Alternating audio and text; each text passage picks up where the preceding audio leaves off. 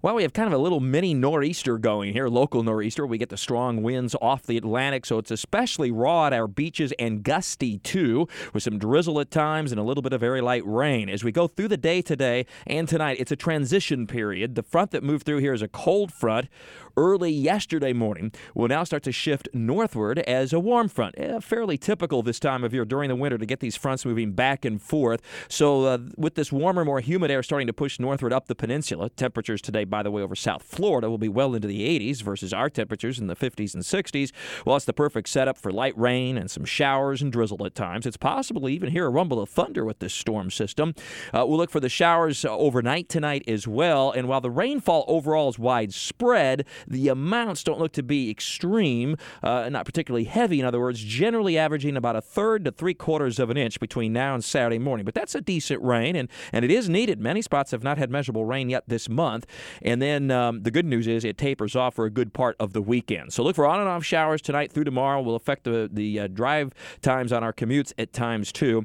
Temperatures a little milder tomorrow as that warm front pushes northward. We'll get into the low 70s. Saturday, the front's moving through as a cold front then, and we have some lingering morning showers. Not a real pretty start to your weekend, but we'll get into some afternoon sun on Saturday. Temperatures push into the low 70s and a really nice end of the weekend on Sunday. Plenty of sun. We reach the low 70s, very comfortable temperatures. And then uh, here we go again with another warm up early next week on Monday. Under partly sunny skies, we soar to around 80 degrees. Now, that is ahead of the next cold front that'll move through Tuesday afternoon and Tuesday night. It brings another band of showers, and you guessed it, another temperature dip. Middle of next week does look like a pretty decent chill for a couple of days. It's not going to be long lasting or a um, change that, that stays in place. But uh, once again, quite a few temperature fluctuations as we look ahead. And in the middle of next week, that looks to be a pretty decent cold front late Tuesday and Tuesday night. But ahead of it, it'll warm up dramatically. As far as uh, the Buresh blog, just posted a new one. You can find that at WOKV.com and ActionNewsJax.com. Mentioned the fall color. I don't know about you, but I think this has been a brilliant uh, season of fall color, uh, the likes of which we haven't seen in a while. The weather's been just right, uh, not too harsh, and uh, the color for, for our area anyway has been really very pretty and continues right now. It typically does peak in December as we head toward Christmas. Also, your chances of seeing a white Christmas, and of course, your chances are extremely low for Jacksonville, although not zero zero. We had a white Christmas 30 years ago, back in 1989. Some information on that in the Buresh blog.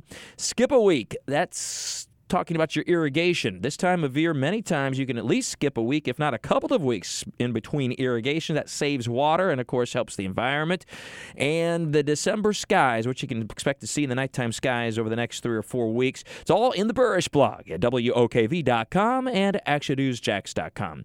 With our weather all the time, I'm Chief Meteorologist Mike Buresh from the CBS 47 at Fox 30 Action News First Alert Weather Center for 104.5 WOKV.